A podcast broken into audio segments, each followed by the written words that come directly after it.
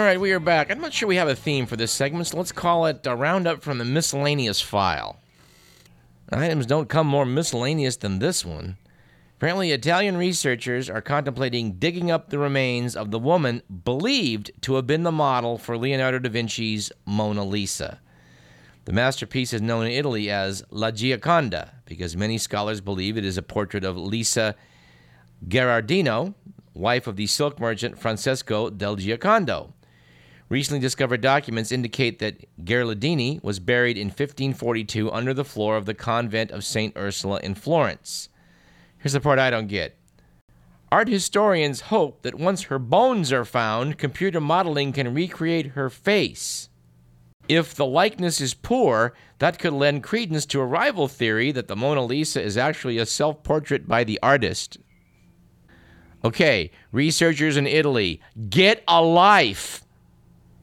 You guys apparently have been watching far too much TV. Speaking of TV, we, we enjoyed the Mythbusters segment uh, a couple weeks back where Adam Savage and Jamie Hyneman tested they could go unrecognized in realistic Mission Impossible style masks. Their conclusion was it was plausible if the person was distracted. I'll never forget my roommate when I was a student at Davis, Gary Comstock, talking to his dad about the Mission Impossible show, and he said, Man, the makeup job they do on Martin Landau is incredible. To which Gary had to say, Dad, they hire another actor to play that role. He's not wearing a mask. By the way, Italian researchers, computer modeling is not that good. Here's a miscellaneous item we like. Many states in the Union uh, do well through the federal government. They get more tax dollars back than they pay in. Stand to reason that you know the richer states are going to pay more in than the poorer states. What's curious to see which states are doing the best. Turns out the top 10 are Mississippi, West Virginia, New Mexico, Hawaii, Alaska, Alabama, South Carolina, Montana, Maine, and Kentucky. I thought it curious that only three of those 10 that aren't solidly red states are New Mexico, Hawaii, and Maine. And as for these former Confederate states and their issues of states' rights, I guess those states are exercising the right not to turn down federal money. Here's a medical item of some interest to this correspondent. Apparently, there's a pharmaceutical war going on in the area of treatment of erectile dysfunction. Apparently, Viagra is going to go generic in the not too distant future, and the, and the, Pfizer Corporation has recently started selling a chewable form of Viagra in Mexico. It's called Viagra Jet. Pfizer says it may also market it to other nations in the developing world, if not the United States. And no, we don't know why Mexico is the test country and why it wouldn't be marketed here in the U.S. Its competitor, Levitra, which is a fairly comparable drug in its effect to Viagra, is now sold as a dissolvable tablet in nine European countries and is expected to come to U.S. pharmacies as soon as next month under the, under the new name of Staxyn. This new form of the drug fizzles and dissolves in seconds, is marketed in a pocket size midnight black box for men who prefer to take it discreetly and without water. The third drug in the horse race is Cialis. It's now eight years old. It's starting to race ahead of the other two because of uh, two ideas that have proved popular that it's you can have an everyday pill, once a day dose, and the fact that it has a longer half life, and therefore it's sort of a uh, a pill that sticks around up to 36 hours and sort of being labeled a weekender. It's expected by the end of this year, Cialis will be the top selling drug in this category, passing Viagra. Good article about this in the New York Times by Duff Wilson notes that the market for drugs to correct erectile dysfunction has passed $5 billion a year from sales to tens of millions of men. Here in the U.S., Pfizer is battling to keep low priced generic competition off the shelves for the next year or so when the drug's patent expires. And of course, a generic pill would cost only a fraction of the 10 to $20 that, uh, that the blue pill currently costs. The Bayer Corporation is introducing this dissolvable form of Levitra in, uh, in Europe. It went on sale there last month. Bayer's brand manager said it's pocket friendly, discreet, and gives the product a playful edge over its competitors. This may all turn out to be good news for men with erectile dysfunction because your, uh, your medication costs may be going down. We do note that the article by Duff Wilson points out that Patrick Ford, a former FBI agent, leads Pfizer's security operations in the Americas, notes that Viagra is the most counterfeited product in the world. Ford's agents pose as buyers, they collect evidence, and they bring fraud cases to prosecutors. He says fake Viagra may be unsafe. Here's the part I don't understand. Apparently, Pfizer has two patents out on Viagra. The one for its chemical is expiring in 2012, and the other for its use against, quote, impotence, unquote, expires in 2019. And not being a patent attorney, I'm not sure what that means. But I would certainly would note that given the rate of uh, counterfeiting that goes on with uh, Viagra and other drugs in this class, uh, you may want to think about trying to order it from some overseas pharmacy on the internet. The chances of you getting a bogus product, uh, well, it's got to be pretty high. We'll probably return to that topic at some point in the future. But in the meantime, a new study, according to the Washington Post, is raising questions about the safety of calcium, which many women are taking to protect their bones. Apparently, 16,000 women who participated in the landmark Women's Health Initiative study found that those who started taking calcium as part of the study were at somewhat increased risks for heart attacks and strokes. This federally funded study is the same one that stunned doctors and women uh, uh, back in 2002 when it determined that the risks of taking hormones for menopause outweighed the benefits. Anyway, a new study in a British medical journal found that women who were not taking calcium when this, this study started but began taking it when they got into the research project were at 13% and 22% increased risks for heart attacks and strokes, respectively. They speculate that there may be something about suddenly starting calcium that boosts the risk of perhaps by causing calcification or hardening of the, hardening of the arteries. This is one we'd have to say you should consult your physician, although I can pretty much guarantee he's not going to quite know what to do with this data either. Certainly, uh, calcium supplementation is believed to help bones, along with some other medications that are out there, and and thin, thin bones caused by osteoporosis can be a major problem in women that are postmenopausal. So, like a lot of things in medicine, there's a bit of a trade off here. One thing you can always do is get more exercise. The pounding effect on the bone seems to strengthen bone and cause more bone to be deposited. So, uh, as usual, exercise is kind of a, a win win. I'm going to give an attaboy to the Sacramento News and Review magazine for its article by David K. Johnston about taxation a couple weeks back. Noted the paper, the author is a uh, Pulitzer Prize winner.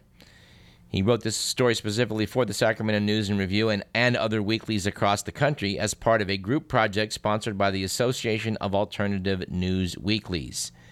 David K. Johnston is the author of Perfectly Legal and Free Lunch, and we've spoken to him on this program. He's been called the de facto chief tax enforcement officer in the U.S. because of his New York Times reporting that shut down many tax dodges and schemes. Two of them were valued by Congress at $260 billion. That's with a B. And by God, we need to bring him back on this show course, this correspondent was a little bit less impressed by the recent editorial in the SNNR by Ed Smeloff. I should say anti nuclear fanatic Ed Smeloff.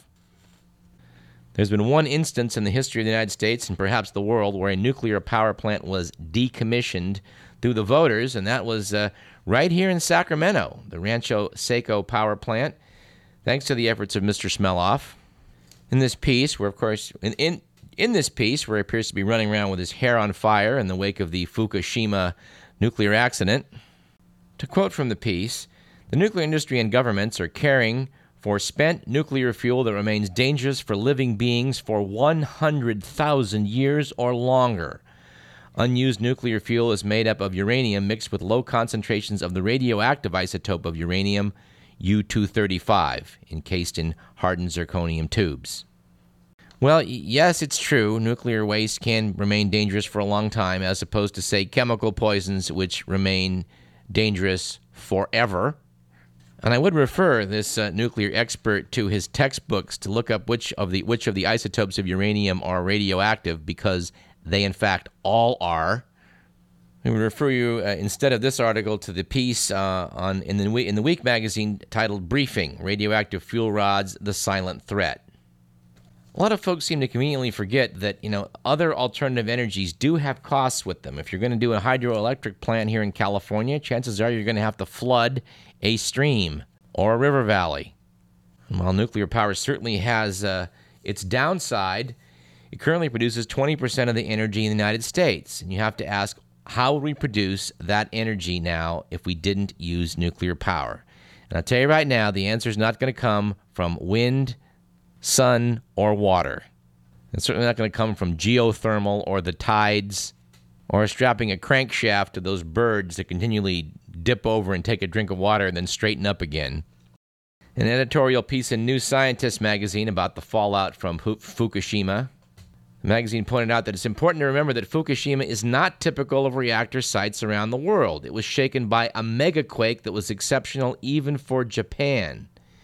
In less seismically active regions, nuclear plants will not face the same design challenges. Adding that though the crisis at Fukushima is not over, it is almost certain that the loss of life and destruction caused directly by the earthquake and tsunami will dwarf any harm from the damaged reactors. They go on to note that while the fallout from the likes of Chernobyl is not a pretty sight, it pales into insignificance compared with the devastation earthquakes and hurricanes inflict. They note that's something worth bearing in mind as we face the fact that rising global temperatures will amplify nature's ability to cause havoc. And while it's relatively simple to detect radioactive material down to the last atom and model the ways in which it can spread and decay, we still can't accurately predict the impact of carbon emissions on the global climate in the coming century. They concluded by noting that against this background, we cannot ignore the contribution to curbing carbon emissions that nuclear power offers in the short term. We'd also refer you to the same magazine for a piece they did in the March 26th issue about the fact that uh, it is time for a new generation of nuclear power plants. Magazine noted that the vast majority of today's reactors evolved from early military designs while others were based on the one that provided a compact power source for Hyman Rickover's U.S. Navy.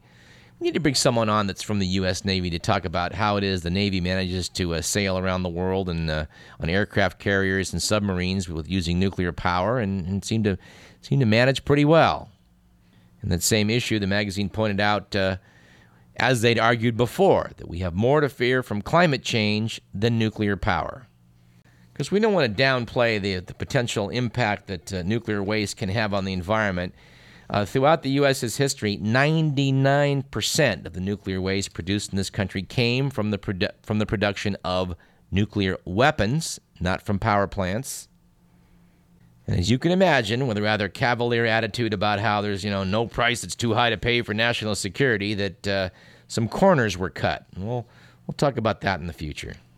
Meanwhile, down in Antarctica, there's apparently an invasion of crabs going on on the seafloor, which they're attributing to some warming of the local waters. Of course, warming is a relative term. Down in Antarctica, the temperatures hover around zero degrees centigrade and can get down to negative two in the salty water. For this reason, uh, animals on the Antarctic continental shelf have been relatively free from the attentions of predators like crabs and sharks, which cannot apparently cope with the cold so well. As a result, the animals that evolved there are lightly armored with thin shells. Well, apparently now uh, temperatures have warmed a bit, and crabs are being seen on surveys of the ocean floor, crawling all over the place. Apparently, the Woods Hole Oceanographic Institution towed a submersible called Seabed along a 30 nautical mile transsection of Marguerite Bay off the west coast of the Antarctic Peninsula and found that uh, there were crabs everywhere. And they were turning up in shallower water than they'd ever been seen before. Of course, there's maybe many explanations for this, but um, when you see strange things happening in ecosystems around the world, you just have to have to get a little nervous. All right, let's close out with some really miscellaneous items. Uh, the Week magazine likes to have a thing called Best Books chosen by blank, fill in the blank, and a few weeks ago they had the book list chosen by Jesse Ventura. We've gone on record as saying that Jesse Ventura's book on uh, conspiracy theories was pretty good. We were trying to get him for this program, and the publicist told us we'd have to wait until the book came out in paperback. We are going to try again to get either him and or his uh, co-author Dick Russell. Had a chance to meet Dick Russell many years ago. But his list kind of got me thinking. He listed three books that were of note. One called JFK and the Unspeakable by James W. Douglas. Read this book a few months ago. Wanted to bring Lisa Pease on the program to talk about it. Lisa spoke with Mr. Douglas at a public event along with Oliver Stone a few months ago. I don't think he got everything right in the book, but he got a lot of things that uh, that were correct, in my opinion, and it's uh, worth talking about. We'll hopefully do that later here in 2011. Another of his choices was The Secret Team by L. Fletcher Prouty. Said Ventura, let's see if I can do a Jesse Ventura impression. This book is tremendous because Colonel Prouty, who worked for special operations under JFK's Joint Chiefs of Staff, reveals who really runs our government. I would say that was a very interesting book, and I did have a chance to have lunch with L. Fletcher Prouty, the late L. Fletcher Prouty, many years ago, and I got to say, he was one interesting guy to sit across from. He never got prosecuted for revealing any state secrets because he always said, Let me give you a hypothetical. Here's how something would work if you were going to, say, do an operation in South America. I've seen him criticized over the years by people, including professors here at UC Davis, but uh, I think he was, uh, I think he was mostly telling it like it is. And you know, so does Jesse Ventura. Third choice of his I liked was Helter Skelter by Vincent Bugliosi. Said Ventura, this story of Charles Manson and the Manson family murders is the most widely read true crime book in history. I've read it seven times, and something new always pops out. If I get bored, I can always pick up Helter Skelter. It'll suck you in like a vacuum cleaner. I have to agree. It's one hell of a true crime book, and uh, we're pleased to be able to say that in this program we brought you Vincent Bugliosi, what, three times, Mr. McMillan? And we're looking at number four. We're being currently shopped uh, by a publicist for his latest book on uh, an analysis of whether there's a God. I think that might be more of a, a, a topic for Chris Thielen to cover on his show, American Atheist, but we, we may take a stab at it. Well, let's see. That about does it for today's program. Our thanks to Mike O'Connell and Jason Armenio, two comedians with a future, I'm sure. Thanks to everyone who contributed to KDVS on our, our annual pledge drive. We hope you will not forget us if you didn't contribute or you want to do a little extra. God bless you. You can do so at kdvs.fundraiser.org, and we hope you will.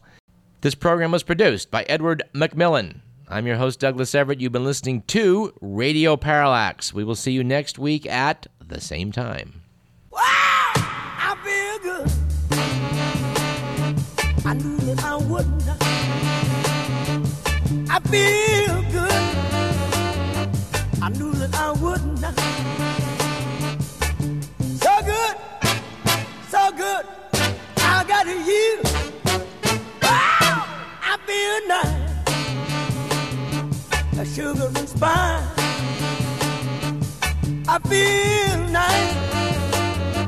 A sugar and spice